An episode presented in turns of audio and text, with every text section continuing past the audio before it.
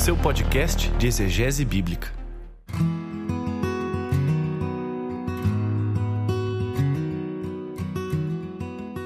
Olá, pessoal, tudo bem com vocês? Aqui é o Paulo On e sejam muito bem-vindos a mais um episódio do podcast Contexto, o seu podcast de exegese bíblica. E hoje temos um episódio muito especial. Temos aí um episódio oferecido pela editora Agnus e nós vamos conversar com o Tiago Abdala, professor de Antigo Testamento, sobre o seu mais novo lançamento, O Hebraico Nosso de Cada Dia. Nesse episódio nós vamos falar falar sobre a importância do hebraico no Antigo Testamento, por que que visitarmos certos conceitos teológicos na língua hebraica faz toda a diferença para nós entendermos melhor o que o Antigo Testamento tem a nos ensinar e por quê nós também, como leigos, como pessoas normais na igreja, devemos nos atentar. Essa língua antiga que lá milênios atrás os judeus falavam, mas que hoje também está presente dentro e diluído nas nossas traduções. E investigar o hebraico é sempre uma jornada interessante, uma jornada que demanda muito do nosso esforço, mas cujo resultado é muito bom porque nós entendemos com mais nitidez aquilo que Deus revelou aos profetas no passado e que hoje está em nossas mãos e acessível a cada um de nós por meio das Sagradas Escrituras traduzidas para a língua portuguesa. Antes de começarmos o episódio, uma palavra da editora Agnus, que é o nosso apoiador e o patrocinador desse episódio. Hernandes Dias Lopes, Champlin Spurgeon, Luciano Subirá, Elizabeth George, John MacArthur. Sim, somos uma editora cuja missão é mais do que a publicação de livros. Temos como princípio entregar ao mercado obras que possam inspirar verdadeira transformação na vida dos leitores, baseada em valores éticos, morais, humanos e, acima de tudo, cristãos. Fundada em janeiro de 2001, a editora Ragnos também acredita na força dos livros como agente de transformação intelectual, cultural e busca, com a ajuda dos seus autores, lançar produtos sempre alinhados com as principais pautas do mundo contemporâneo. Reconhecida por sua excelência na publicação de obras de referência e material teológico de altíssima qualidade, a editora Ragnos tem crescido também e se consolidado como uma das principais publicadoras de livros de desenvolvimento pessoal, liderança, relacionamento, família, entre outros. A Ragnos tem buscado, desde a sua criação, diversificar e espalhar seu material em todas as praças do Brasil e também em outros países de língua portuguesa e também espanhola, através de parceiros locais e da realização de grandes eventos, contribuindo dessa forma para espalhar por toda parte livros que inovem o mundo. É isso aí, a Agnus é uma editora que está presente há muito tempo dentro do nosso contexto evangelho, sempre oferecendo a você uma literatura teológica de qualidade. E você, nosso ouvinte do contexto, tem um cupom de desconto especial. Entre lá no site da Agnus, www.agnus com h no começo.com.br e para qualquer compra que você fizer na loja virtual, você ganha 20% de desconto. Você pode utilizar o cupom ONEAGNUS20, tudo junto e tudo com letra maiúscula. Esse cupom também está aqui na descrição do episódio, junto com o link onde você pode entrar e adquirir a sua obra teológica de referência. Queria agradecer muito ao apoio da editora Agnus, que traz e oferece a você esse episódio e essa conversa muito legal que eu tive com o Thiago Abdal. Então vamos lá?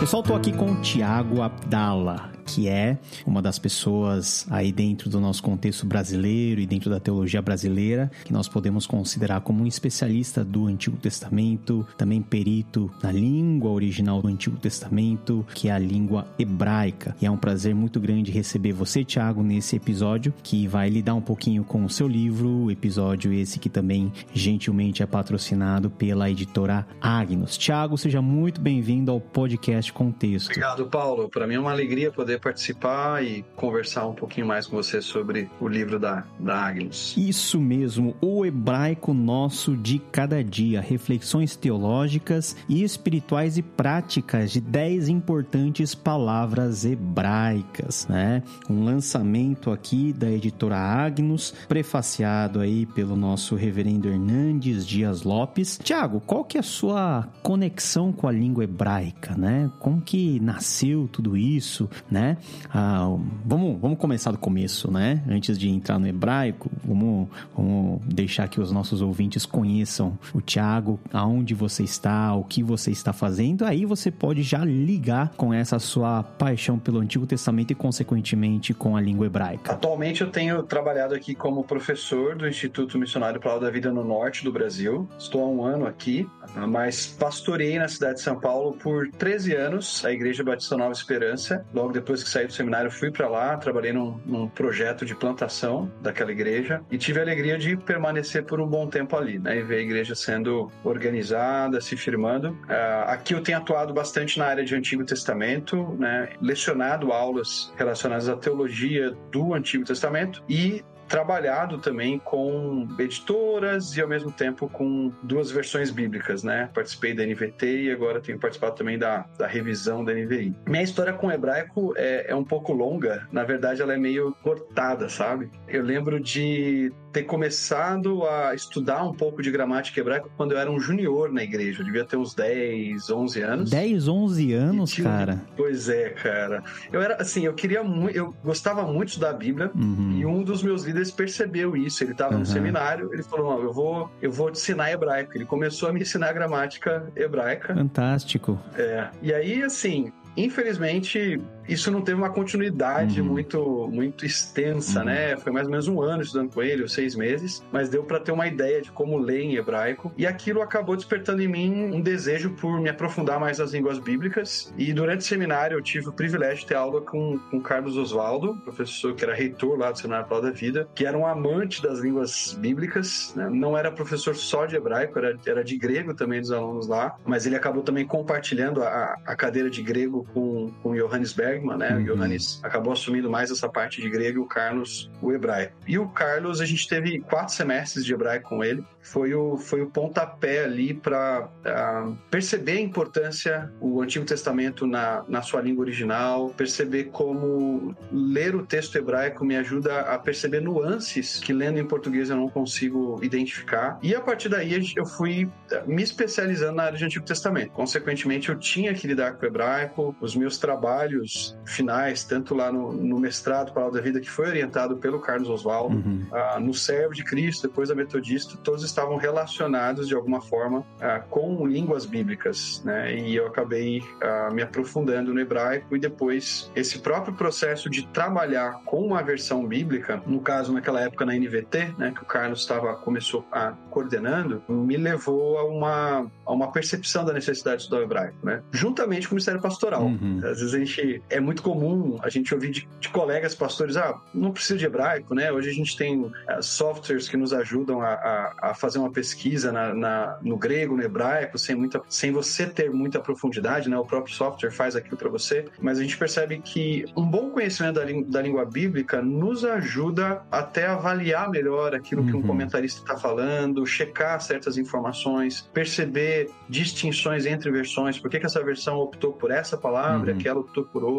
Né? Então, o hebraico ele tem feito parte da minha vida desde muito cedo e não se desgrudou de mim mesmo no ministério pastoral. Eu percebi o quão importante era para poder alimentar bem o, o, rebanho, né, que Deus tinha me confiado. Ali. É muito interessante que você começou a estudar a língua hebraica bem cedo, né? Pelo menos essa essa curiosidade te levou uma um certo tipo de facilidade para você aprender e para você continuar estudando a língua hebraica, mas na mente, né, provavelmente da maioria dos nossos ouvintes, a língua hebraica soa sempre como algo muito estranho, né? Beirando a áurea aí de algo místico, né? Por todas as suas distinções, né? Tanto em relação à estrutura macrolinguística, que é, vamos dizer assim, totalmente oposta àquilo que nós temos na língua portuguesa, também a sua aparente simplicidade gramatical, que na verdade esconde uma profundidade de opções que só pelo contexto nós podemos pescar e traduzir, né? E que é, essa aparente simplicidade ela nos engana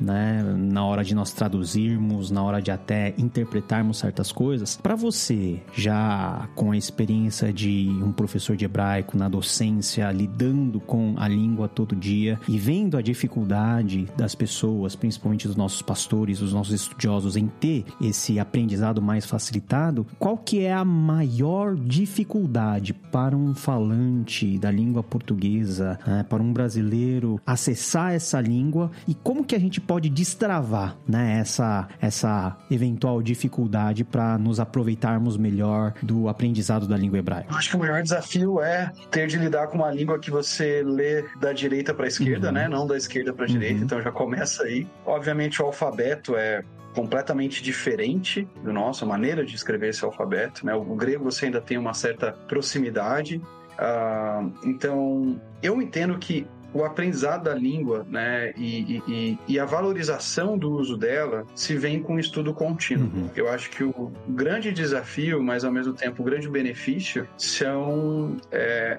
é, é um pastor né, ou, um estudante de teologia realmente se organizar para ter um estudo da língua de modo constante. Né? Entender que, que não existe uma mágica, não, não existe um passe de mágica. De repente você vai, da noite para o dia, ler tudo que está escrito lá na Bíblia hebraica hebraica e vai entender. É aquele estudo constante do vocabulário, memorizar os termos hebraicos, ter uma boa gramática que vai te acompanhar. Então, eu acho que o seminário ele é fundamental no processo de dar esse start, né? Da gente entender como funciona a gramática, é, entender a ligação das palavras, compreender sintaxe, assim por diante, né? morfologia e tudo mais. Mas é, é aquele estudo posterior, é aquela, aquela manutenção, nem que seja 15 minutos por dia. Uhum três vezes na semana, aí separar 45 minutos, uma hora, para que, que o estudo da gramática não se perca. E eu, eu acho que uma boa forma do, do pastor se desafiar né, a manter o hebraico, ou do estudante que está saindo para servir, seja como missionário, pastor, né, professor de teologia, é justamente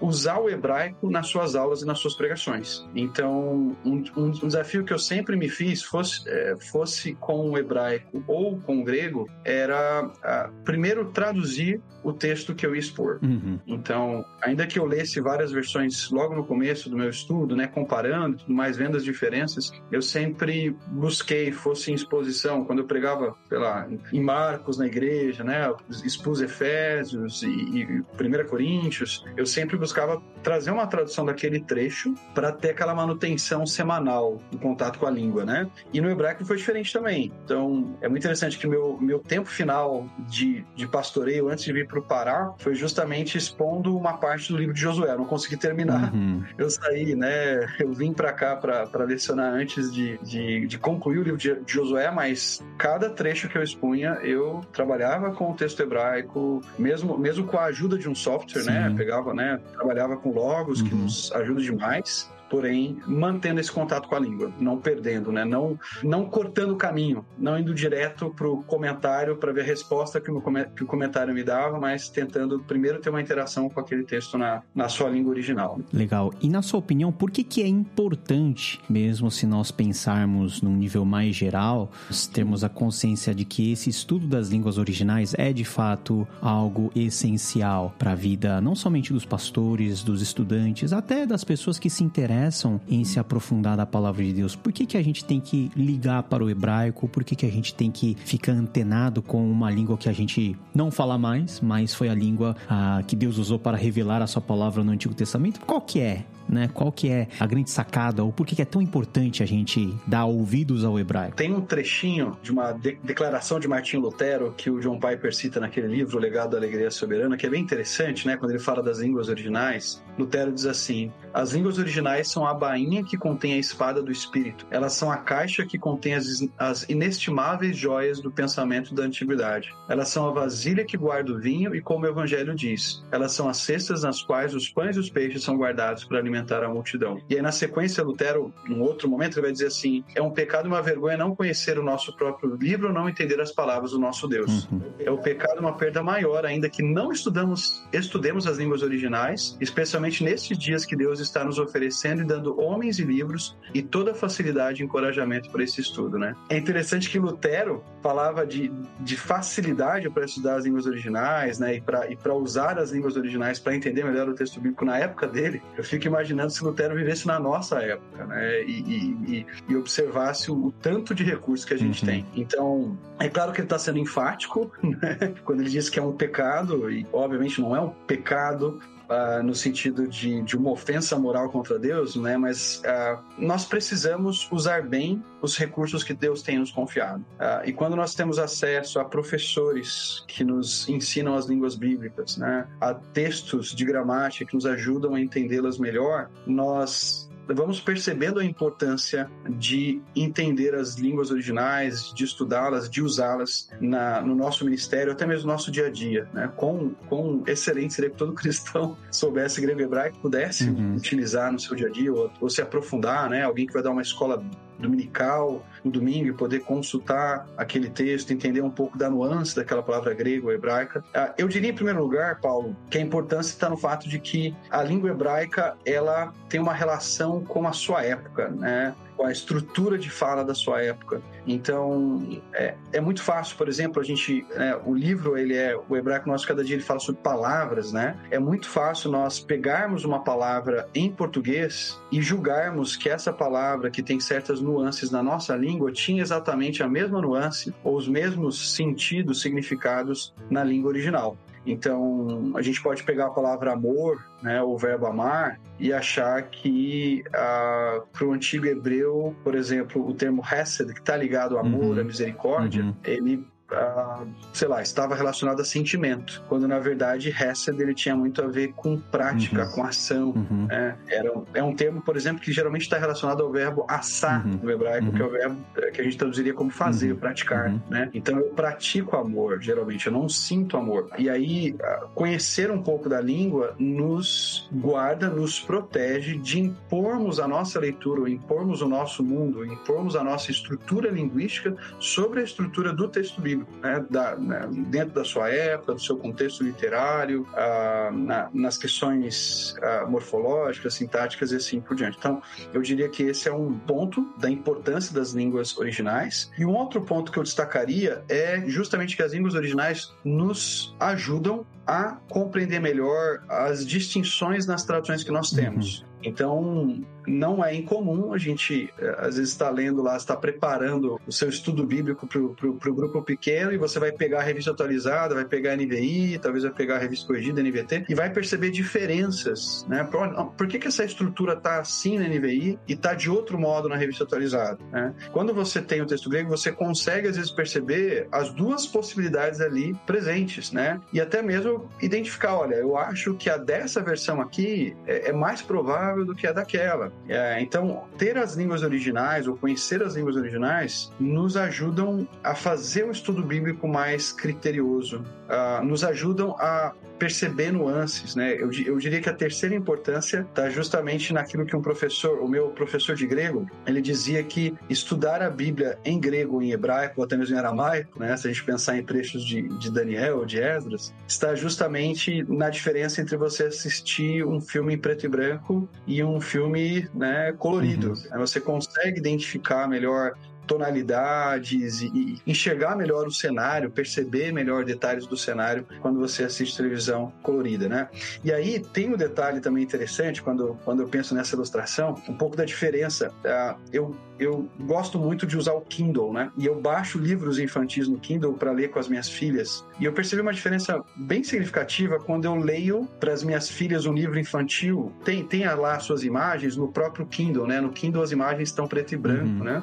E quando eu vou ler no celular, né, eu tenho lá o Kindle no celular e, e, e leio colorido e elas conseguem ver a, né, as cores, os desenhos e tudo mais, como aquilo prende mais a atenção e elas sim. observam mais os detalhes do que quando sim. eu estou lendo no próprio aparelho que traz as imagens em preto e branco. Né? Então, eu diria que essa nuance que torna mais viva, né, perceber elementos retóricos. Por que que o, por exemplo, sei lá, a gente pega Salmo 49, saber que o verbo padar, que é o verbo redimir, resgatar, é usado no, na primeira parte do salmo para falar que um homem não pode redimir o seu próximo, não pode redimir o seu irmão, literalmente no hebraico, mas Deus redimirá a minha, a minha vida da morte. Uhum. Né? Então, esse contraste, né? aquilo que o homem é incapaz de fazer, Deus pode fazer. Uhum. E, e essas nuances a gente consegue perceber em mais detalhes no texto hebraico, uhum. né? Porque as nossas versões também elas vão querer comunicar para nós. Sim. E às vezes até uma, uma variação no estilo linguístico é importante para não ficar tão repetitivo uhum. na nossa língua, mas o hebraico repete justamente para martelar Sim. alguns elementos que o, que o autor quis, quis nos transmitir, né? Alguns ensinamentos que ele quis nos transmitir.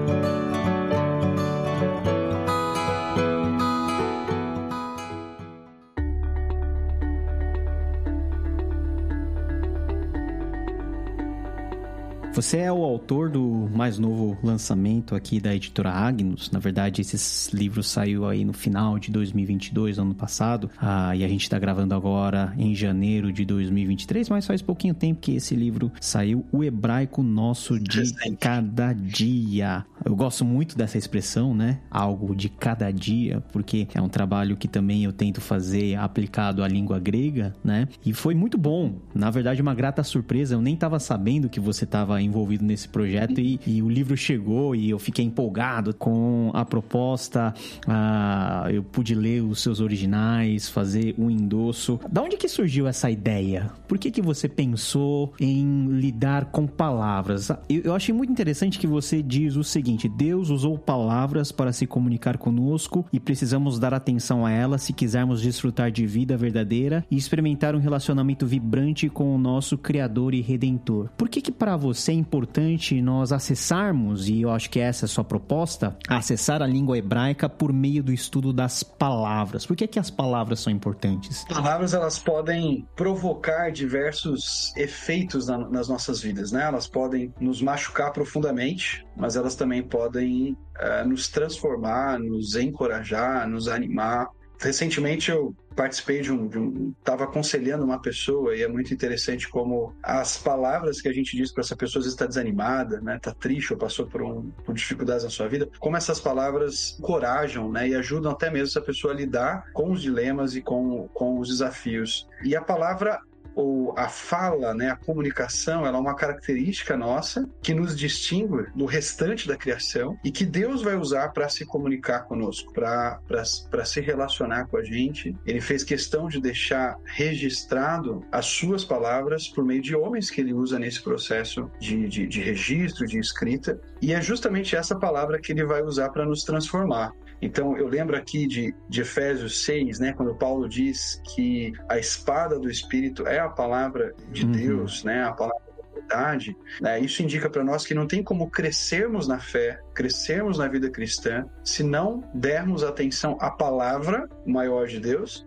e as palavras que são usadas nessa palavra para comunicar verdades que são, que são transformadoras, né? Verdades que nos levam a uma comunhão mais íntima com Deus e verdades que nos ajudam a entender melhor o nosso mundo, né? Entender melhor aquilo que nos seca, verdades que nos guiam na direção daquele que nos criou e daquele que nos redimiu. Então, eu, eu uso palavras porque eu entendo que elas são repetidas muitas vezes, especialmente no Antigo Testamento, essas várias palavras, essas dez palavras que eu escolhi, porque elas, uh, elas carregam ideias teológicas importantes. Uhum. Então, por meio de uma palavra, um, um, um, conceito teológico está sendo desenvolvido, está sendo enfatizado. A gente pode pensar aí no verbo de kaiol, no grego, né, justificar, uh, e como essa palavra palavra, né, esse verbo, né, o dikaios, né, para o justo, é, extrema, é, extrem, é extremamente importante na teologia paulina. Né? Eu não consigo entender a teologia de Paulo se eu não passo por essa palavra e como ele utiliza essa palavra ou essas palavras ah, ao longo das suas cartas. Ah, então, a minha ideia foi, foi justamente mostrar o desenvolvimento de certos conceitos no Antigo Testamento por meio de palavras que são usadas e reutilizadas para comunicar a Israel quem era o seu Deus, né? e consequentemente também nos ajudar a pensar em quem é o Deus a quem nós servimos e, e adoramos. Como que a gente pode conciliar a questão da palavra como uma unidade linguística que comunica um conceito e uma ideia, a narrativa, o conjunto de palavras ela quer ou deseja nos comunicar? Porque me parece uhum. que hoje, por exemplo, né, isso daí teologicamente e dentro dos nossos círculos acadêmicos, a gente fala que até a gente está vivendo um período de avivamento, né? Em termos do despertamento de muitas pessoas para aprender e conhecer as línguas originais, né? As nossas salas de aula estão cheias, né? Em, em cursos de hebraico, em cursos de grego, mas às vezes a pessoa vai lá com talvez um anseio meio que meramente lexicográfico, né? Ah, eu preciso conhecer o significado uhum. das palavras e esse significado vai uhum. comunicar sozinho uma verdade e eu vou lá, uhum. carrego carrego essa palavra dentro da minha carteira, carrego essa palavra dentro da onde eu estiver, vai dar certo. Qual que é a sua intenção e como que você articula na sua obra essas palavras junto com aquilo que de mais amplo o Antigo Testamento quer comunicar? Eu tento trabalhar no livro, Paulo, Uh, tanto essa ideia do, do uso loquendi, né, que a gente chama que é, o, que, é o, que é o uso do autor e o uso no contexto específico que aquele autor uh, emprega a, a palavra, seja o termo hesed, shalom e assim por diante, mas também mostrar como essa palavra ela está entrelaçada ao longo do cânon, quer dizer, é, o, os usos são entrelaçados, né, ela tem às vezes mais de uma nuance, você pode ter um termo, por exemplo, como shalom, que comunica tanto a ideia mais ampla de bem-estar, né? E eu vou mostrar que esse é o ponto principal, né? Ter shalom não é simplesmente eu estar confortável e bem enquanto o meu próximo está tá padecendo, mas o shalom, em alguns momentos, ele vai ter essa nuance de paz interior também, né? Embora não seja o uso mais comum. Então, no livro, eu tento mostrar como ah, certos termos são usados dentro de, de histórias, de narrativas do Antigo Testamento, e a partir daí compreender também como esses termos hebraicos são usados para descrever a relação de Deus com o seu povo. Né? Então, por exemplo, o termo barit, né, que é o termo para é, para aliança, ou para pacto, para acordo. Né? Então eu vou primeiro mostrar como a, o conceito de Barit era, era, foi desenvolvido no mundo antigo, né? e esse contraste, por exemplo, com o conceito que nós temos de contrato. Né? A gente muitas vezes pensa na aliança como se fosse um contrato que a gente faz e desfaz conforme acha melhor. Mas eu vou demonstrar como Barit pode tanto descrever uma relação horizontal entre pessoas, quanto uma relação vertical entre Deus e Israel. Então, ah, perceber esse uso, né? Como é que Abraão usa lá o termo Berit, né? Como autor de Gênesis usa o termo Berit para descrever a relação de Abraão com Abimeleque, rei de Gerar, né? E como é que, por exemplo, Jeremias usa o termo Berit para o Berit Hadashah, né? A nova aliança, ou Ezequiel vai usar um outro termo, Berit Hashalom, que é aliança de paz, e como essas duas expressões, por exemplo, de Ezequiel e de Jeremias, estão também ligadas, quer dizer, embora eles usem expressões que não são necessariamente iguais, né? Contém, as duas expressões contêm o termo aliança, mas um vai falar de nova aliança, outro vai falar de aliança de paz. É, essas expressões apontam na mesma direção, né? Então, como é que eu uso ou, ou como é que eu estabeleço essa ligação, né? Ao perceber quando o termo aliança de paz aparece em Ezequiel, é, em que contextos, anunciando o um momento futuro, anunciando um relacionamento que Deus desfrutaria com o seu povo no futuro, que teria diferenças daquele uh, relacionamento que ele estava tendo com Israel, por exemplo, né, um, um, perdão de pecados completo, sem, sem necessidade de um sacrifício regular, a presença definitiva do Espírito, né, que, e universal do Espírito, ela não é, ela, ela não está restrita, por exemplo, a profetas e assim por diante. Então, perceber como Ezequiel usa e como Jeremias usa, estabelecer os paralelos, me ajuda a compreender melhor esse termo, me ajuda a perceber como ambos, embora usando expressões que não são idênticas apontam na mesma direção daquilo que o Senhor faria com Israel. Então, me parece saber é, identificar o uso que o autor faz é extremamente importante para que a gente também não caia numa espécie de misticismo, né? Use certas palavras é, como se fossem um, um, um, um, mantra, né? As pessoas às vezes gostam. É, é muito interessante. O, o Carson, no, nos períodos da interpretação bíblica, ele fala, por exemplo, uh, de uma série de artigos que foi publicado numa revista americana bastante conhecida sobre uh, o sangue e a importância do sangue para o nosso corpo e tudo mais, e aí aplicando ao sangue de Cristo que nos purifica, né? E fazendo essa, essa relação. Só que o, o, o ponto, por exemplo, de Paulo dos autores do Novo Testamento não é falar do efeito purificador do sangue do nosso corpo, mas é justamente mostrar que por meio de uma morte sangrenta, né, onde, onde Cristo recebeu a punição por nós, que nós somos purificados, né, e que nós somos absolvidos da nossa culpa por, por meio de Jesus. Né? Esse cuidado que a gente tem ter de não projetar ou não transformar certas expressões em, em mantras que vão nos trazer um relacionamento singular com Deus ou vão nos levar a um estágio novo que não tínhamos antes. Né? Então, o fato de eu saber grego e hebraico não me torna um cristão mais santo. Né? O fato de eu conhecer as línguas originais não me torna necessariamente uma pessoa é, que tem um acesso a Deus que os outros não têm. É, as línguas originais elas são importantes, mas elas têm o um valor no sentido de esclarecer o entendimento do texto bíblico. É, eu, pre eu preciso continuar lendo o texto com a mesma dependência do Espírito que uma pessoa pessoa que não conhece o grego e o hebraico precisam ler ah, o texto das escrituras. Ótimo. Professor Tiago, ele nos ensina a mudarmos a, a tradicional cantiga aí das crianças, três palavrinhas para dez palavrinhas. Dez palavrinhas só eu aprendi de cor, né? Dez palavras que são tema aí do hebraico nosso de cada dia. O Brit, que significa aliança, Chokhmah, sabedoria, Reset, amor leal, amor fiel, amor verdadeiro. Tem o levav, lev, que é coração, avad, que é o verbo adorar, Pesach, que é a Páscoa, Kadosh, Santo, Sheol, uh, que é o Sheol, descanso, lugar dos mortos, o verbo, um verbinho também complicado que eu sofri bastante na hora de aprender hebraico, que é o Shuv, que tem essa ideia de movimento, você não sabe para onde está se movendo, depende do contexto, e por fim, uhum. a saudação tradicional, Shalom, né? Uhum. Dez palavrinhas né? Você pode lê-las e pode entendê-las dentro do seu contexto. Por que, que essas 10 palavras são importantes e por que, que você escreve, é, por que, que você escolheu justamente essas e não outras? Várias razões aí, né? Ah, certamente todas elas são importantes, né? Elas nos ajudam a compreender melhor ideias teológicas centrais do Antigo Testamento. Ah, não dá para dizer que todas são as mais importantes, uhum. né? Porque tem outras palavras que poderiam ser incluídas aqui. Então então havia necessidade de, primeiro, limitar o projeto do livro, a gente precisaria trabalhar com 10 palavras, né? Ah, e aqui quando eu falo que a gente precisaria limitar, eu estou pensando eu e no, eh, em mim, perdão, e no meu editor, o Aldo Menezes, ele, ele me ajudou a pensar nesse, nesse projeto e fez sugestões Uh, várias palavras, inclusive, ele, ele sugeriu e eu achei que eram extremamente válidas, né, para a gente incluir no livro. Outras, eu aproveitei também pesquisas que eu já tinha feito. Então, por exemplo, Sheol talvez não seja uma palavra que apareça tanto, né?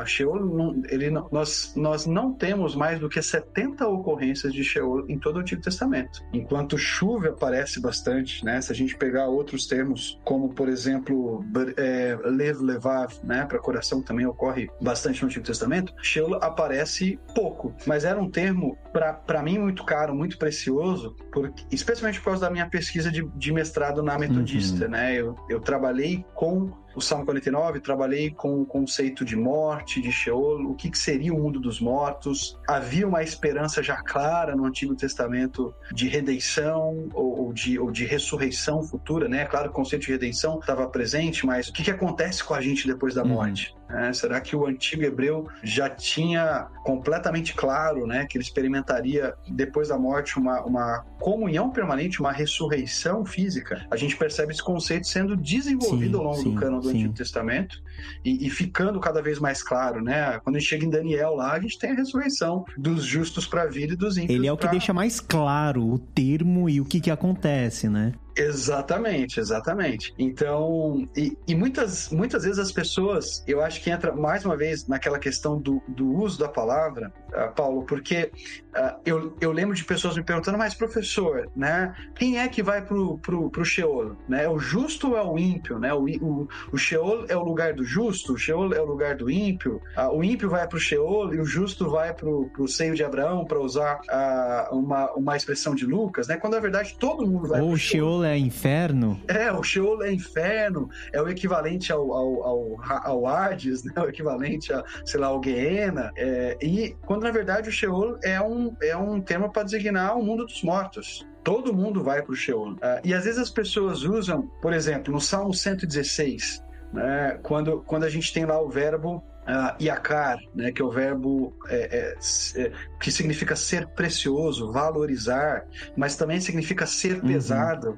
E, e aí uh, o, o, pessoal ali traduz, né, pre, é, preciosa é aos olhos do Senhor a morte dos seus santos. É, as versões mais antigas trazem essa expressão e se usa muito em enterro, né? Uh, essa, esse texto para falar, tá vendo? Olha, o nosso irmão está uhum. com Deus e Deus uhum. está muito contente porque é precioso para ele o uhum. fato daquele irmão agora estar na sua presença quando na verdade essa, essa raiz pode significar também ser pesado, né? E à luz da teologia do Antigo Testamento, em que a morte ela é introduzida a partir da queda, na verdade a melhor tradução é aquela que versões mais recentes têm feito, que é justamente que o Senhor vê com pesar a morte dos seus santos. A morte... Que é justamente o contrário, né? É o oposto. Exatamente, é justamente o oposto. Né? E se a gente vai olhar para o livro de Salmos, a gente consegue identificar isso. Né? O fiel, muitas vezes, dizendo, e isso eu vou tocar bastante no, no capítulo do, do Sheol, é, Salmo capítulo 6, Salmo capítulo 30, Salmo é, é, 88, em que o fiel diz assim: Olha, Senhor, no, no Sheol, quem te isso, louvará? Isso. É,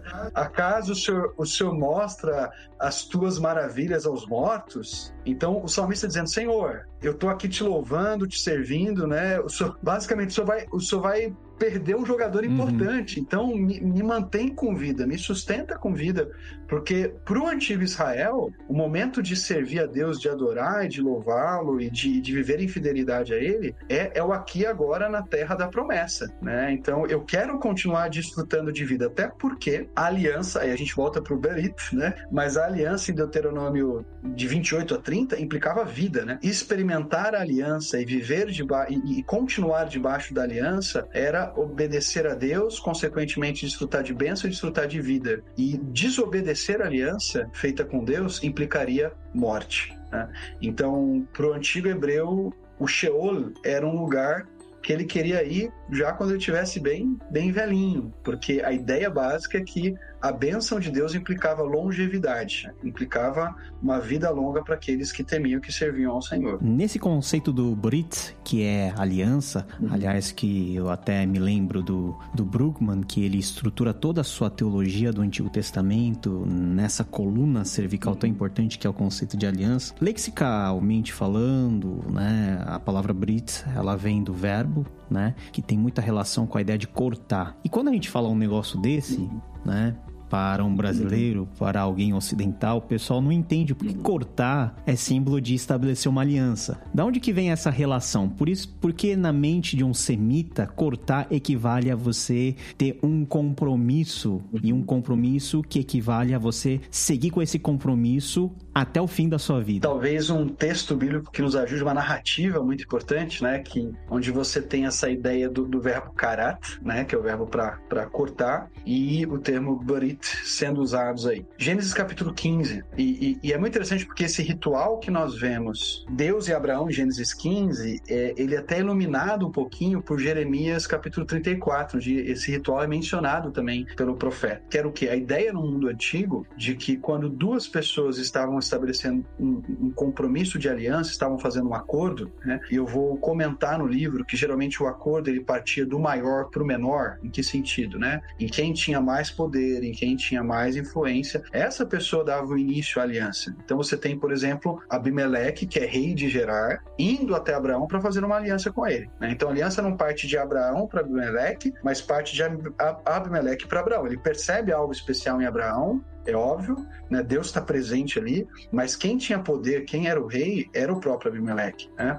Ou eh, no caso de Davi e Jonatas, não é Davi que inicia aliança com Jonatas. Você tem o termo Borit sendo usado no, no, relacionamento dos dois, mas é Jonatas, que é o filho do rei, quem estabelece ou quem, ou quem uh, começa a aliança com Davi. Então, a aliança geralmente ela começava do maior para o menor e ela poderia ser um, um acordo mútuo que implicava da parte de quem tinha mais poder proteção, cuidado e da parte do subordinado, que a gente vai chamar de vassalo aí, obediência. Né? Então, o subordinado deveria obedecer e, e cumprir certas, certas ordens e mandamentos que o suzerano dava, que o Senhor dava, e o suzerano se comprometia a, a dar toda a sua proteção e seu cuidado para o vassalo. É muito interessante. Tiago, só para só os nossos ouvintes poderem entender melhor e talvez fazer uma comparação, seria razoavelmente semelhante ao que acontecia na Idade Média Ocidental, de acordo entre suzerania Sim. e vassalagem? Exatamente, exatamente. Essa relação de um protetor e de um protegido que deve obediência ao seu uhum. protetor. Então, na Idade Média, a gente, pelo menos nessa época, né, do, do, dos dos acordos de suzerania e vassalagem que a gente tem na Idade Média, a gente tem um Estado mais fraco, né? E a necessidade de você ter pessoas eh, que têm certa influência, que têm terra protegendo aquelas que são mais, mais frágeis. E isso vai acontecer no mundo antigo. Eu lembro quando eu estava também no mestrado da Metodista, a gente teve um semestre estudando as cartas de Amarna. E é, e é muito legal porque quando os reis cananeus estão passando por um momento de apuro, é, de apuros, eles, eles escrevem uhum. para o faraó egípcio pedindo ajuda dele, porque ele era o suzerano, ele deveria protegê-los, né? Eles até falam, olha, perdidas estão as terras do rei. Quer dizer, no final das contas, esses vassalos cananeus, é, a terra deles não é deles, né? Sim, é a terra do sim. suzerano. Então, havia uma relação aí. E eles tinham que obedecer, eles tinham que mandar metal precioso para o Egito, eles tinham que mandar servos para o Egito e assim por diante. Então, Deus vai usar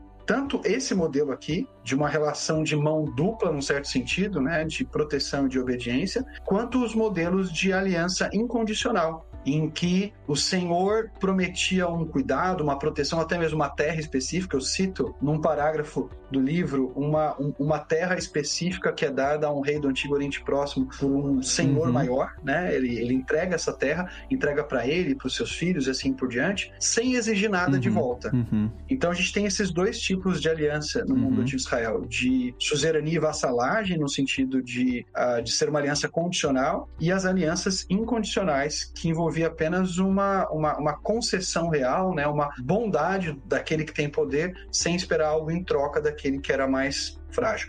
E o que acontece em Gênesis 15 é algo parecido com as alianças incondicionais. Na verdade, é um tipo de aliança incondicional em que Deus, depois de Abraão, é, ainda era Abraão, uhum. né? Ele vai se transformar em Abraão em, em Gênesis 17, mas Abraão fala para Deus: Senhor, olha, Eliezer, o meu escravo, aqui vai ser uhum. o meu uhum. herdeiro. Uhum. Eu não tenho expectativa de ter um filho para dar sequência ao meu nome, para dar sequência, para cuidar das minhas, dos meus bens, das minhas propriedades e assim por diante. E aí Deus então leva Abraão ou Abrão para fora da sua tenda, mostra as estrelas do céu para ele e diz: Olha, eu vou dar uma descendência tão numerosa para você quanto as estrelas do céu. E é na sequência, Deus faz Abrão dormir, e aí algo muito interessante acontece. Na verdade, um pouquinho antes de Abrão dormir, Deus manda Abrão cortar animais em partes, e alguns desses animais são colocados um de frente para o outro, né? As, as partes desses animais. Então, uma metade fica do lado esquerdo. A carcaça do animal. As carcaças, né? Desses animais já mortos, né? Os defuntos aí. E aí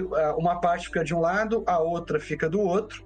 E no mundo antigo era muito comum você ter essa, esse rito de matar animais, cortá-los ao meio, colocar as, as partes uma em frente à outra, e as duas pessoas que estavam é, confirmando, estavam fazendo uma aliança, elas davam as mãos e passavam entre os animais. Iam e voltavam é, no meio das duas partes de cada animal. Quando a gente tem a cena ali em Gênesis 15 e Abraão corta os animais, é muito interessante que quem passa entre os animais não é Deus e Abraão, ou Deus e Abrão, mas apenas o próprio Deus. E a ideia básica, então, desse rito de cortar os animais, de colocar uma parte diante da outra, é justamente que aqueles que estavam passando entre os, os animais estavam dizendo um para o outro: olha, eu me comprometo com essa aliança aqui, eu me comprometo com essas condições que nós estabelecemos, e se eu não cumprir a minha parte, que seja feito comigo o que foi feito com esses uhum. animais. Uhum. Então, aí a ideia de cortar a aliança. Por quê? Porque o animal era cortado e as duas partes eram colocadas uma diante da outra, e no meio dessas partes, aqueles que, que estavam cortando ou fazendo aliança passavam dizendo: O meu compromisso com você implica morte caso eu não uhum. cumpra. É, eu estou me comprometendo sob o risco da minha própria vida, né? De perder uhum. a minha uhum. vida e cumprir aquilo que eu combinei com você. E é muito interessante porque no caso de Abraão, só uhum. Deus passa. Né? Só Deus se compromete, ou seja, ela é uma aliança basicamente incondicional. Deus faz promessas sem demandar algo em troca uhum. de Abraão. Ele uhum. não tem que é, cumprir certos mandamentos para que Deus faça aquilo que ele anunciou, né? que é basicamente uma grande descendência e a, a bênção da, da terra da promessa, né? a terra dos, dos povos que são mencionados ali uhum. no final de Gênesis, Gênesis 15, 18 a 21. Né? Então, daí vem a ideia, Paulo, de cortar a aliança, né? o cortar os animais no no meio dos quais as partes que estavam fazendo aliança passavam. Né, é impressionante que Deus era o único que não precisaria se submeter a esse tipo de uhum. cerimônia e ele o faz por um ato de misericórdia e de graça, né, para testificar Abraão Sim. e de maneira visual uhum. e na maneira como ele acomoda também a sua comunicação, é, tornar claro para Abraão que ele sustentaria sozinho por amor a ele e ao seu nome todo o compromisso compromisso que começa com Abraão na história e vai se arrastando até uhum. hoje né? Porque nós em Cristo Jesus somos descendência de Abraão também pela fé. Desfrutamos, desfrutamos das, das bênçãos, né? bênçãos né? de Abraão e aquilo que e aquilo que faz com que Deus, aquele Deus que corta a aliança, ou seja, traduzindo para o português, aquele Deus que estabelece, estabelece. e firma a aliança, é essa constância, né, unilateral de Deus, talvez seja também expresso por uma outra palavra muito importante que está na boca de todo crente, que é o Hesed que muitas vezes a gente uhum. traduz como um amor, mas é aquele negócio, né? Que tipo de amor é esse? Uhum. Né? É um amor, tá bom, atrelado ao Brit, atrelado à aliança, ao compromisso que Deus faz com o seu povo. Mas como o Hesed, que é esse amor leal, o amor verdadeiro, ele se manifesta no sentido de carregar para a posteridade aquele compromisso que Deus fez com Abraão. Como que Deus, ele pratica o reset? Ou o ser humano também pratica ou pode praticar o reset? Você sabe que eu quase dei o um nome, né, pra, pra, de uma das minhas filhas de reset. Eu gosto demais dessa palavra. Não, e tem nome reset mesmo, né? Tem. Tem, tem, né?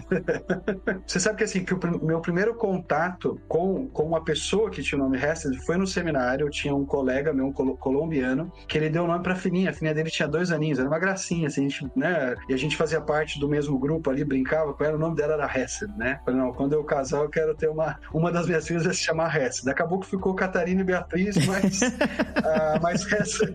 Nada de hebraico, né? Nada de hebraico. Nada de... Tem, tem história da igreja aí, tem Dante Alighieri no meio e tal, mas não tem, mas não tem hebraico. E Hesed, é, ele é muito importante porque ele carrega tanto esse elemento prático, né?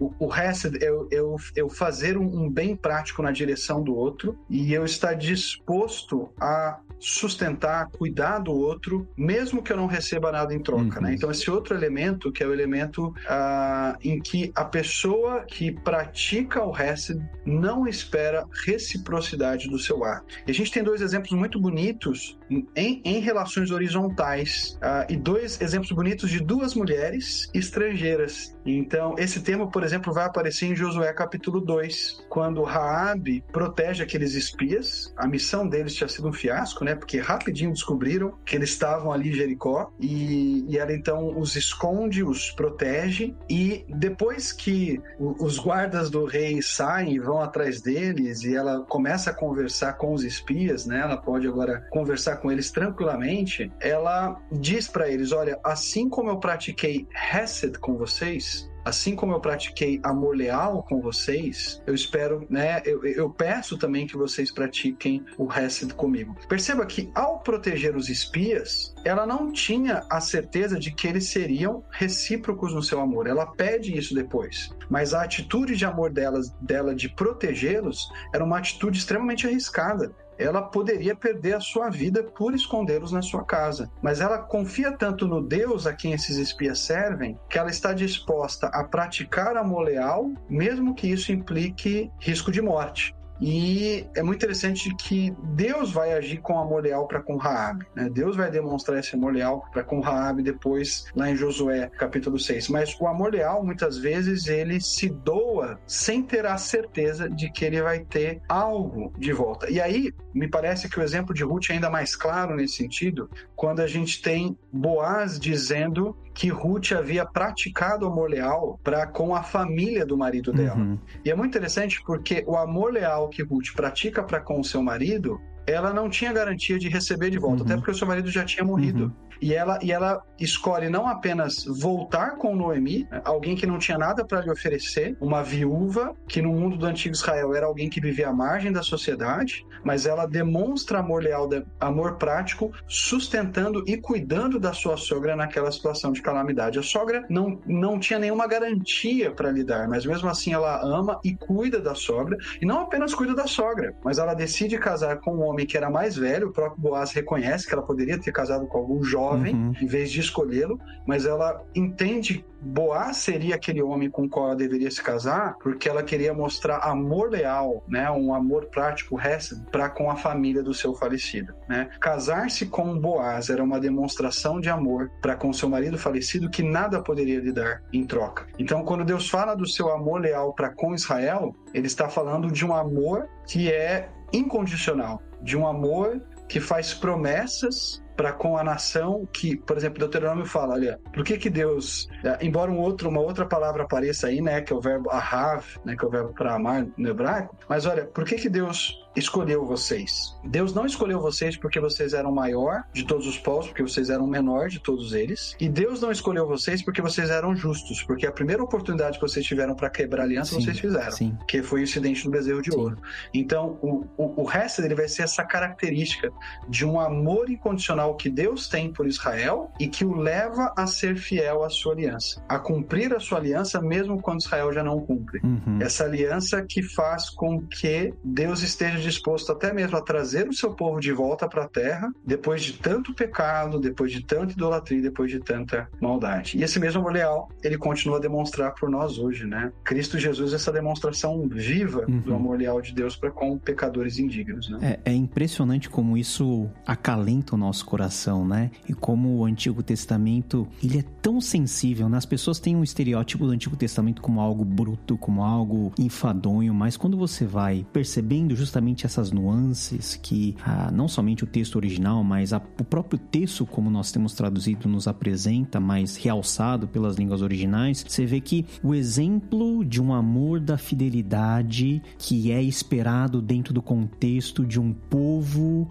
em relação ao seu Senhor, a Yahvé, e a Yahvé em relação ao povo, é expresso por meio de duas mulheres, duas mulheres fora do âmbito da aliança, que na revelação de Deus são trazidos para dentro da narrativa da aliança como paradigmas dessa lealdade que não é uma lealdade meramente humana, mas emula a própria lealdade de Deus, né? Que mostra, ó, Deus, ele trabalha mais ou menos assim, né? E são ah, justamente duas mulheres que nós sabemos toda a dificuldade que as mulheres tinham, né? Cada qual, né? Rabi e Ruth, dentro das suas, das suas uh, vicissitudes. As duas mulheres justamente que depois são trazidas não somente para a narrativa do povo de Deus, mas também para a própria história de Jesus Cristo, Exatamente. como que nem você falou, o Hesed, o Hesed encarnado é Jesus Cristo, né? Ele é uhum. ele é o, é o penhor máximo da aliança, ele é a, ele é a uhum. manifestação uhum. desse amor incondicional de Deus, porque Jesus morreu uh, sem sem demandar um custo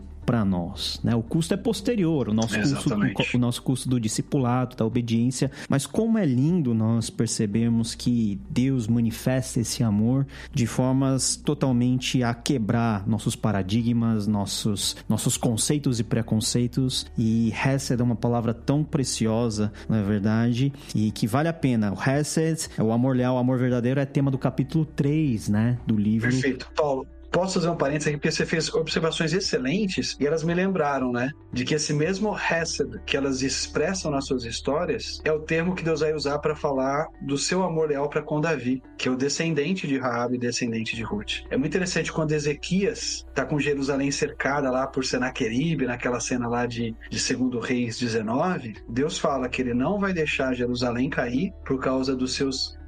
É até o plural que aparece ali, né? O Hassadim, né? O, por, por causa do seu seu, do seu amor leal. É, o, o hebraico usa muitas vezes o plural para falar de substantivos que são abstratos, né? Por causa do seu amor leal para com Davi, né? Ele tem um compromisso com Davi e ele vai manter aquela cidade de pé, apesar do poder do inimigo que vem com tudo, né? Com certeza.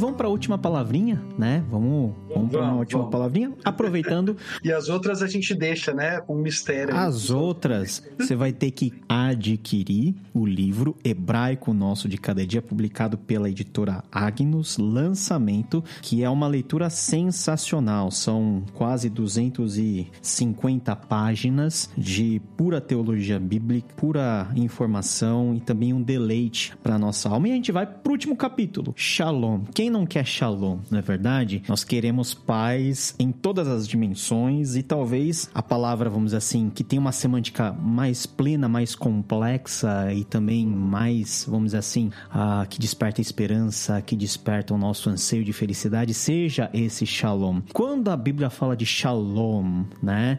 Paz.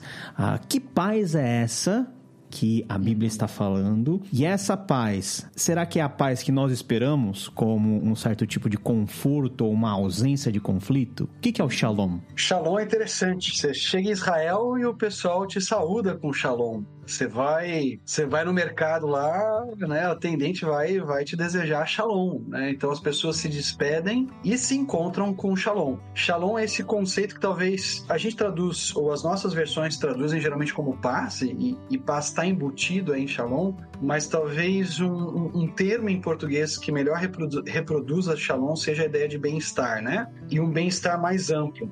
Então, shalom no Antigo Testamento mais do que a ausência de conflito, Shalom no Antigo Testamento, no fundo, no fundo, é o desfrute de uma condição harmoniosa entre as pessoas entre as criaturas, né, das pessoas com a criação em geral e das pessoas na sua relação com Deus. Então, o Shalom ele abrange tudo isso. O Shalom envolve eu ser justo no trato com o meu próximo. E Shalom muitas vezes vai ser o oposto de injustiça. Então, a gente tem termos para justiça no hebraico, né? Por exemplo, o termo de tzedakah, que é um termo que poderia até mesmo entrar aqui no, no, no, no hebraico nosso de cada dia, né? Mas uh, é muito interessante quando Jeremias está olhando para a situação ao seu redor e fala dos falsos profetas que diziam, né? Shalom, shalom, quando não havia shalom. E Jeremias diz, em mais de um trecho do seu livro, que esse shalom não existia porque o que havia em Israel, especialmente no Reino do Sul, ali em Judá, o que havia era a prática da injustiça e da opressão. E Jeremias vai dizer: olha, é impossível haver shalom onde há injustiça, é impossível haver shalom onde há a prática da opressão.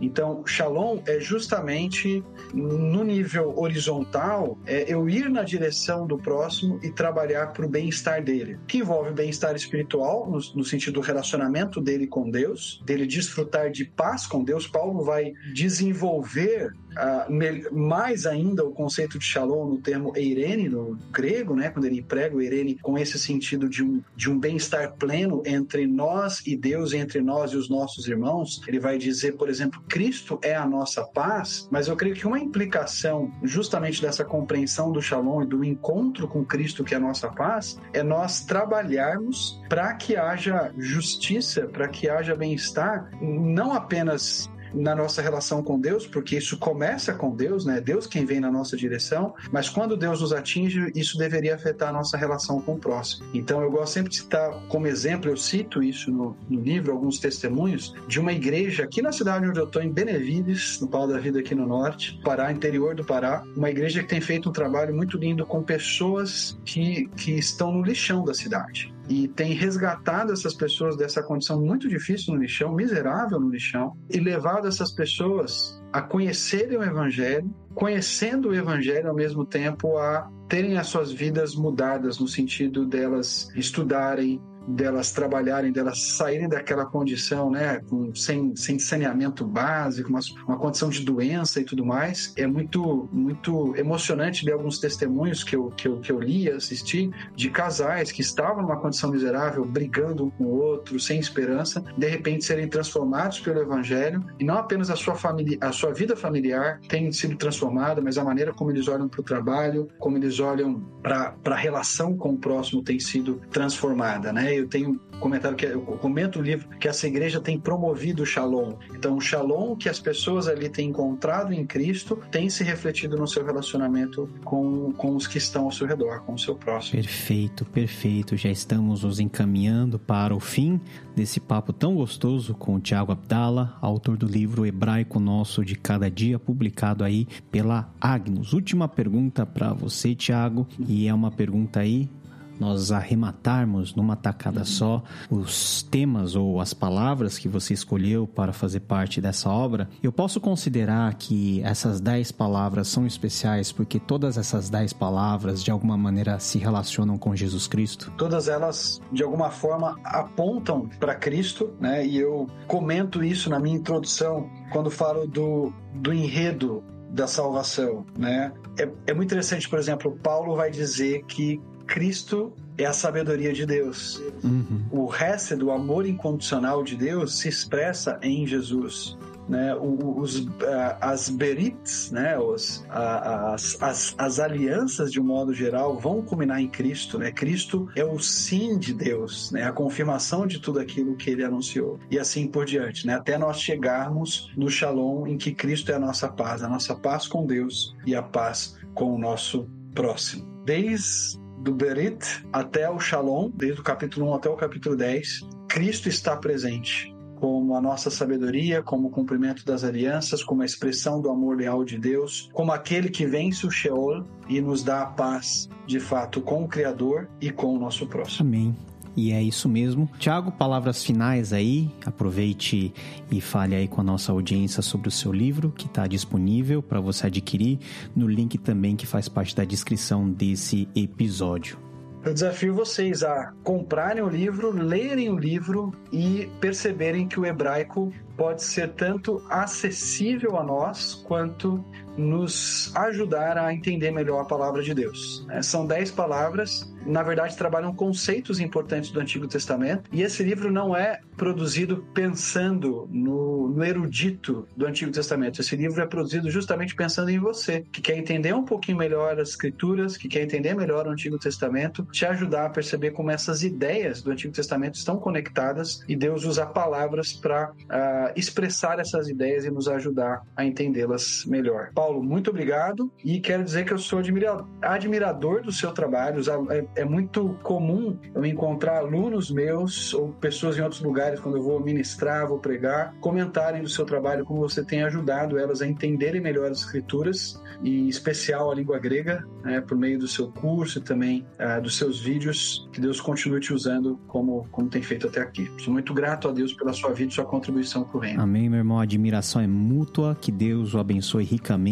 aí onde você está no Palavra da Vida do Norte e que Deus continue sempre te usando como instrumento precioso do seu reino. Você esteve conosco até agora com o Tiago Abdala. Esse foi o nosso episódio especial patrocinado aí pela editora Agnus. Compre adquira o hebraico nosso de cada dia e seja ricamente abençoado. Nós ficamos por aqui, que Deus te abençoe e nós nos vemos no próximo episódio, querendo Deus. Tchau, tchau.